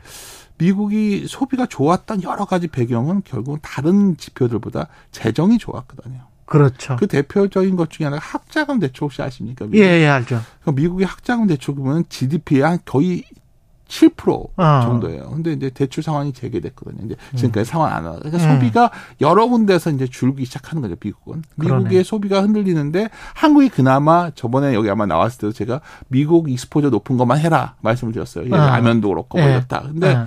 미국은 그런 대로 선박을 하는데 음. 중국 쪽의 익스포저 높은 것들은 중국 위주로만 돌아간 거죠. 음.所以중국 중국 경제가 좀 자국 순환 위주로 돌아가 자국 순환 위주로. 그렇죠. 그러니까 거기에서 우리가 과거에는 상당히 혜택을 부렸던 부가 과거처럼 돌지 않고 있고 또 이거는 글로벌 경제에도 상당히 안 좋은 거예요. 왜냐하면 인플레가 잡혀는 가고 있지만 음. 과거에 인플레가 그래도 물건이 싸게 공급돼서 수요가 확 폭발적으로 늘었던 거는 중국 싸, 때문에. 싸게 예. 생산했기 때문이잖아요. 음. 근데 누가 뭐래도 미국에서 생산을 하면 코스트가 올라가지 않겠습니까? 모든 당연, 물가가 당연하죠. 그래서 예, 뭐- 각자가 또 생산하고 소비하게 되면. 음, 과거에 예. 우리가 미국 뭐 어떻게 했던 간에 미국의 플라자 합의 일본한테 요구했던 것도 결국 그 문제였잖아요. 달러 예. 강한 걸 용인할 수 없었던 상황. 근데 하여튼 미국 위주로 돌아갔을 때 현상의 부작용도 현재 좀 극대화되면서 결론적으로 말씀드려서 하반기에 원래 기대했던 한국의 수출이 잘 나오고 한국의 수출이 잘 나오면 아주 간단합니다. 기업들이 매출을 많이 늘려요. 음. 매출이 크게 늘어나서 예. 남는 것도 늘어나겠죠. 예. 여기에 또 하나 변수가 생겼어요. 그러니까 매출이 크게 안 느는 것도 오케이. 네. 그나마 근데 최근에 보면은 불황역 흑자라고 그래서 예. 뭐 나름대로 우리가 외국에서 해외에서 물건을 팔아서 돈을 벌었었거든요. 예. 그 배경을 잘 보면 음. 사실은 상품 가격 안정이 이유가 컸어요. 음. 그뭐 대표적인 게 유가겠죠. 예. 근데 역설적으로 중국은 어떻게 자체적인 부양책을 통해서 애국 소비든 뭐든 살아나니까 예. 중기업 소비가 좀 살아나는 데다가 예. 뭐 과거와 같이 중동 입장에서 사우디 같은 것도 과거와 미국의 그 정도 관계는 아니잖아요. 예. 그냥 유가가 스물스물 올라왔는데 네. 이게 사실 내년 1분기에는 지금 당장 아니겠죠. 내년 1분기 실적에는 상당히 방영될 확률이 높아요. 아, 그러면 수익성도 떨어진다? 그렇죠. 그러니까 지금까지 불황형 흑자가 됐던 거는 수출이 좀 줄었지만 그렇죠. 잘 안 늘고 있지만 수입이 줄면서 흑자가 나왔는데 어. 이제 수출은 정체되어 있는데 수입은 늘어날 확률이 매우 높아졌거든요. 그렇죠. 예. 아, 기업들 입장에서는 지금 아까 처음에 돌아가서 음. 내년도 이익 전망이 상당히 좋아질 것이다. 심지어 모든 웬만한 사업은 다 증익 나오고요. 음. 뭐 우스갯소리로 아침이니까 뭐 한전도 증익 나오는 뭐 그런 시작을 내년에 전망하고 있단 말이에요. 음. 근데 그럴 가능성은 매우 낮아진 거죠. 그래서 음. 내년에 그래서 뭐 실적이 망가지면서 뭐 주식시장이 붕괴되고 이런 말씀드리는 게 아니라 예. 최소한 현재 지수가 상단을 뭐 2,900, 뭐 2,800, 900을 열라면 음. 여기서 무슨 뭐 연준이 여기서 금리를 스탑한다고 느는 게 아니라 네. 결론은 경기가 여기서는 경기가 좋아지고 다른 말로 하면 주식시장의 본질인 예. 기업 실적의 방향이 확실히 보여야 돼요. 근데 음. 지금의 기대값은 거의 70도로 잡혀 있는데 제 음. 생각에 이게 한 15도까지 내려와야 되거든요. 15도까지. 그럼요. 그러니까 지금 사실 생각보다 기업 이익 쪽 측면에서 본다면 네. 어 상당히 좀 오버돼 있죠. 이거 단적인 게 그러니까 기대에 부합하지 못하면 주가는 당연히 내려갈 수밖에 없겠습니다. 그러니까. 최 기자님도 뭐 워낙 금융시장 오래 보셨으니까 우리가 주식시장이라는 게 참 실제 거래된 값보다 그렇죠. 앞으로의 expectation 그러니까. 기대를 거래하는 거거든요. 예. 기대가 높으면 기대에 못 미쳐 실망하기 때문에 주식시장이 잘 못 간단 말이에요. 예. 전형적인 그런 흐름이 나오고 있습니다. 근데 이 비슷한 사례가 있어요. 예. 뭐 약간 과거는 똑같진 않죠. 음. 근데 이제 우리가 2009년 10년이 떠올려 보시면 될 거예요. 2009년 10년에 예. 위기 직후에 결국은 중국과 그때 중국과 미국이 협조적이었죠. 그렇죠. 그래서 런던 G20에서 돈을 풀고 예. 9년 10년의 주가가 엄청 좋았어요. 그랬죠. 그래서 참 좋았지. 뭐 저희들도 반성하면은 참 좋았어. 그리고 다 딱 보니까 예. 2011년이 너무 좋아 보이는 거예요. 예. 그러니까 그래서 그때 11년에 기업들이 이렇게 좋아질 것이다 딱 전망을 했었는데 맞다. 공교롭게도 2011년 이후에 어느 시점부터 12, 13, 14 내년 맞아요. 내내 맞아요. 유로존 재정의가 나올 때였어요. 그, 그랬습니다. 피그스 이야기 나오고. 맞습니다. 예. 뭐 여기서 터지고 저기서 터지고 예. 결국은 그러니까 제가 뭐 그때와 똑같다. 뭐 지금 그때서 뭐가 터진다 말씀드린 게 아니라 예. 그때도 높아 매출 대비 수출 대비해서 매출 기대값이 엄청 높았는데 예. 누가 맞았냐? 결국 수출 증가율이 맞았어요. 수출 증가율이 맞았는데. 수출에 대한 소위 매크로에 대한 전망이 맞았다는 거죠. 근데 지금 수출 증가율이 변변치가 못하다. 그렇죠. 지금 뭐 누가 뭐래도 어뭐 예를 들어서 한국은행도 예. 계속해서 9월 이후에는 예. 어 이제 중국 reopening 효과가 나오고 음. 반도체 재고 털리면서 반도체 확 드라이브를 걸 것이다 했지만 음. 그게 돌려면 뭐 반도체 여기서 뭐 다른 거 따질 거 없고 ASP라고 그래요. 예. 평균 판매 가격. 그렇죠. 예. ASP 가격이 강하게 돌아서야 되는데 예. 아직 그런 징후는 없거든요. 그리고 최근에 그러네. 누가 예. 뭐래도 음. 모르겠어요. 저희 같은 사람들 사후적인 어떤 땜빵 해설일 수 일지언정 음.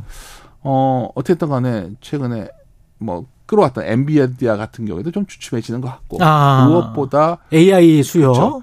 애플의 수요가 어떨 건지가 매우 궁금해요. 애플은 누가 뭐래도 미국의 대장주거든요. 그렇죠. 근데 어 중국에서의 과연 그 소비가 음. 뭐 사실 화웨이 거 뺏어온 거잖아요, 애플이.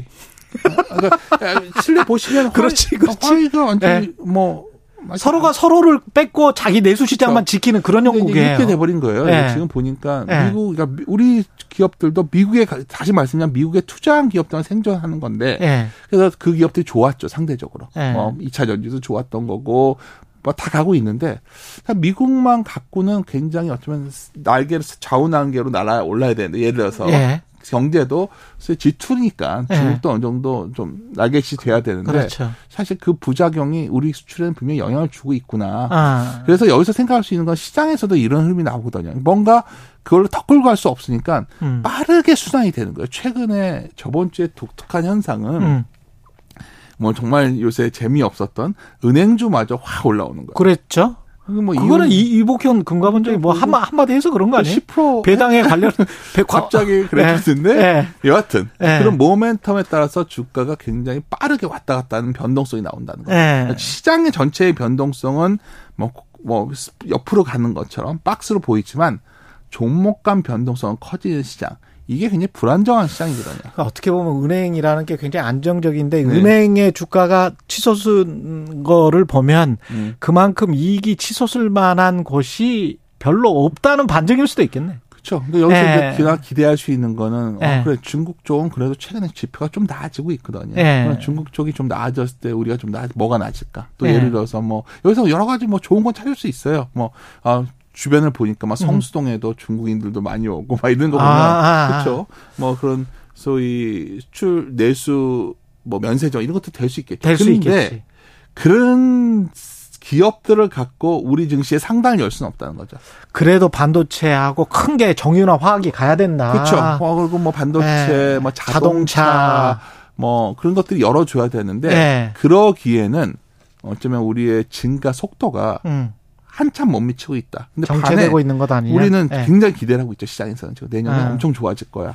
그거의 괴리가 클 것 같다는 생각. 그 괴리가 크다. 예, 그 괴리를 좀 좁혀 주셨습니다 오늘. 네. 윤지호 이베스트 투자증권 retail 사업부 대표였습니다. 경제합시다였습니다. 고맙습니다. 네, 감사합니다. 예, KBS 일라디오 최경영 최강시사 듣고 계신 지금 시각 8시 44분입니다.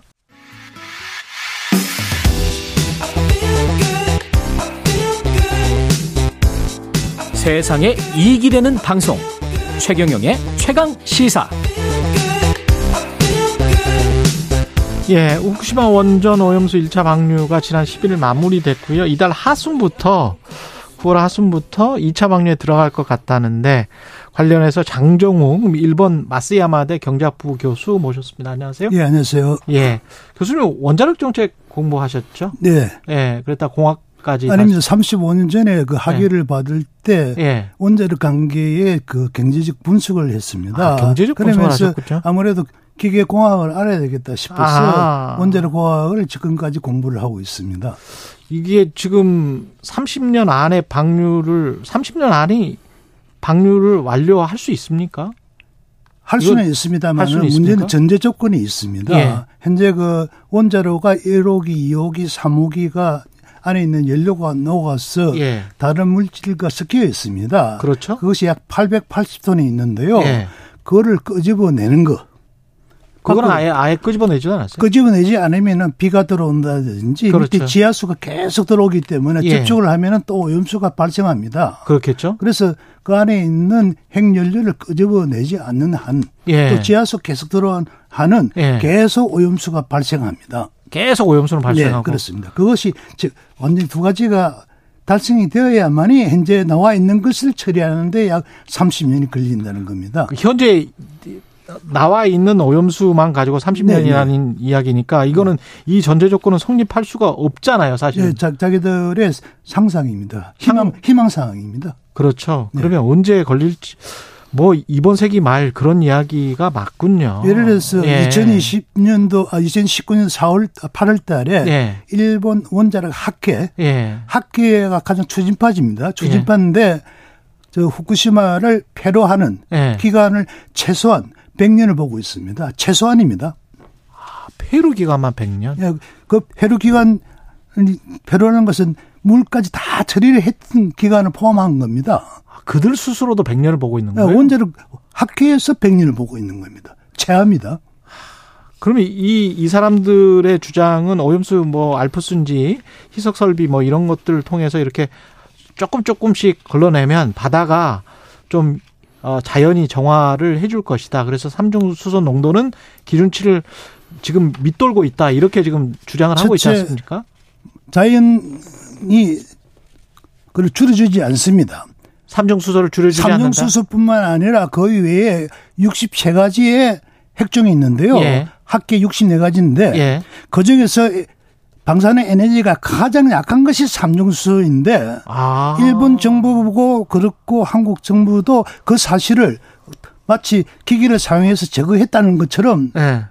호도하고 있는데요. 예. 가장 약한 것만 하나 들어서 설명을 하고 예. 나머지 63 종. 강력한 삼종 핵종은 기준치보다 조금 낮아진 건데 예. 그것이 마, 마치 완전히 없어진 것처럼 아. 그렇게 이야기를 하고 있습니다. 그게 하나가 있고요. 예. 자연이 그 방사능 핵종을 예. 물질을 줄인다든지 그런 역할을 할 수가 없습니다. 이것은 없습니까? 물리학적으로 반으로 줄어드는 반감기가 있지 않습니까? 예.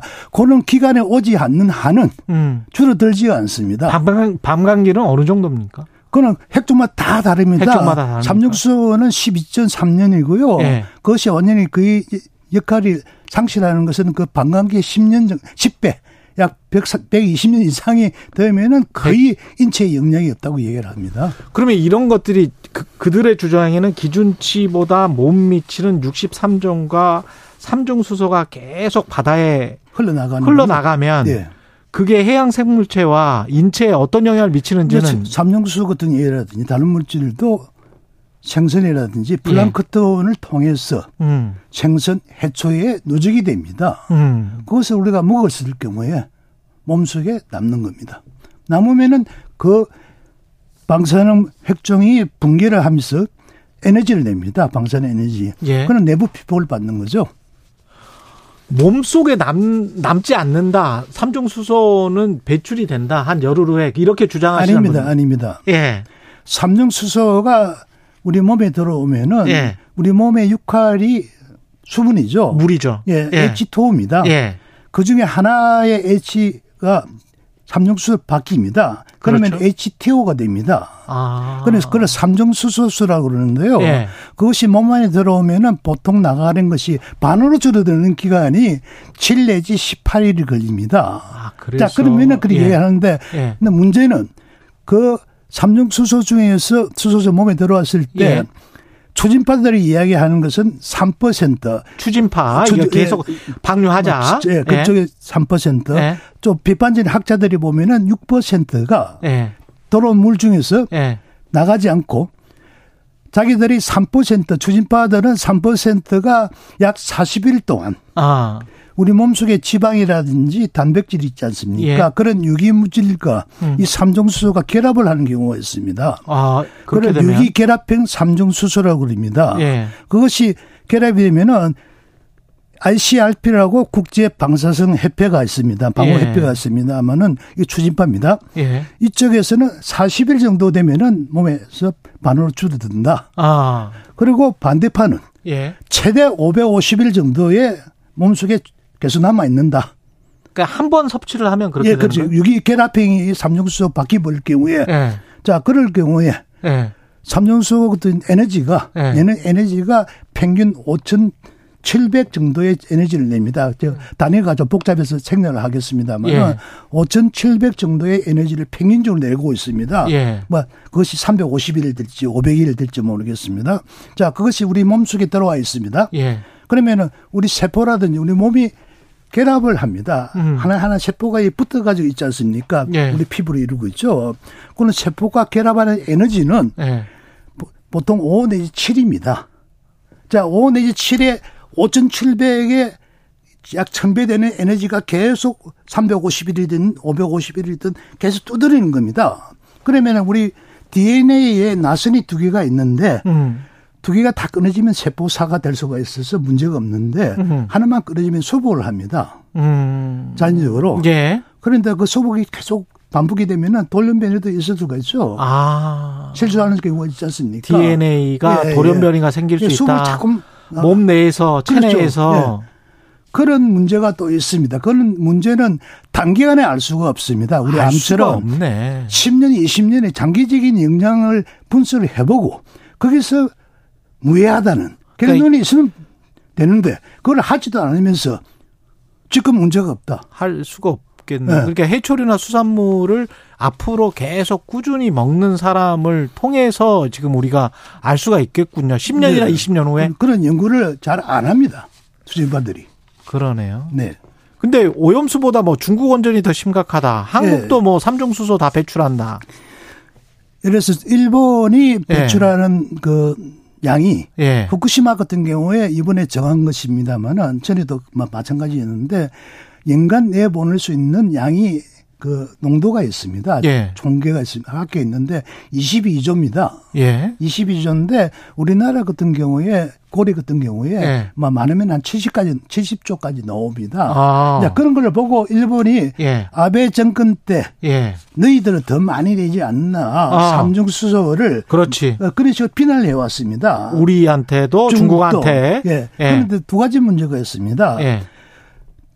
예. 국내에서 나오는 그 소위 온배수라는 것이 있습니다만 예. 그, 그 안에 포함되어 있습니다. 음. 그런데 그 온배수 정상 가동을 할 경우에는 음. 삼중수소를 포함해서 음. 뭐 일부에 약 7, 7가지 정도의 방사성 물질이 나옵니다. 아까 핵종이라고 하는 것들? 예, 예. 예. 정상 가동하는 운전에서도 예. 우리나라 같은 경우에 예.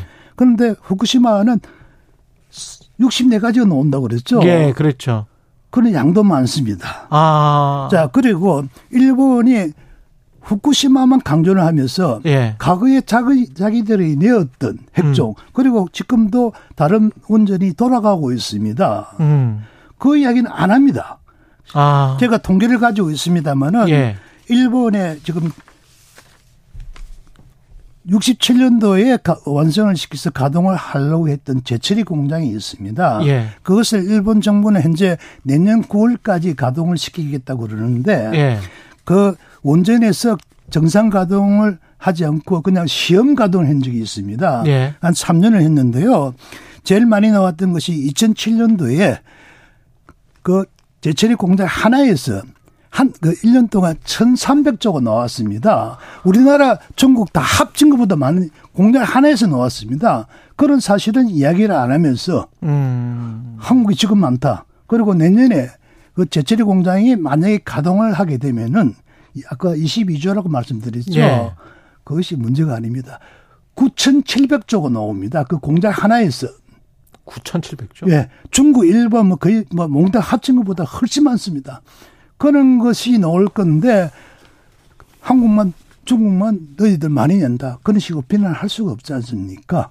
이게 지금 오염수 방류가 해양 생태계 전체 우리한테 미칠 영향은 아무도 확언할 수가 없는 거군요. 사실 좀 어렵습니다. 과학적으로. 확언하기는 좀 힘들다.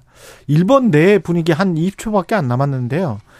총리 지지율은 잠깐 올랐다는 이야기도 있, 었습니다만 예. 예. 그것이 그 중국이 24일부터 그 방류하면서 수산물을 수입 금지하지 않았습니까? 예. 그거를 일본 정부가 강조를 하, 그 강조를 하다 보니까 아. 국민들이 약간 단합이 된 경우가 애국주의 있었습니다. 같은 게 애국주의. 일본도 중국 때리기를 하면서 아무 이유도 없이 1.7%가 올랐다가 어. 어제 또 내려갔죠. 아, 그랬군요. 예.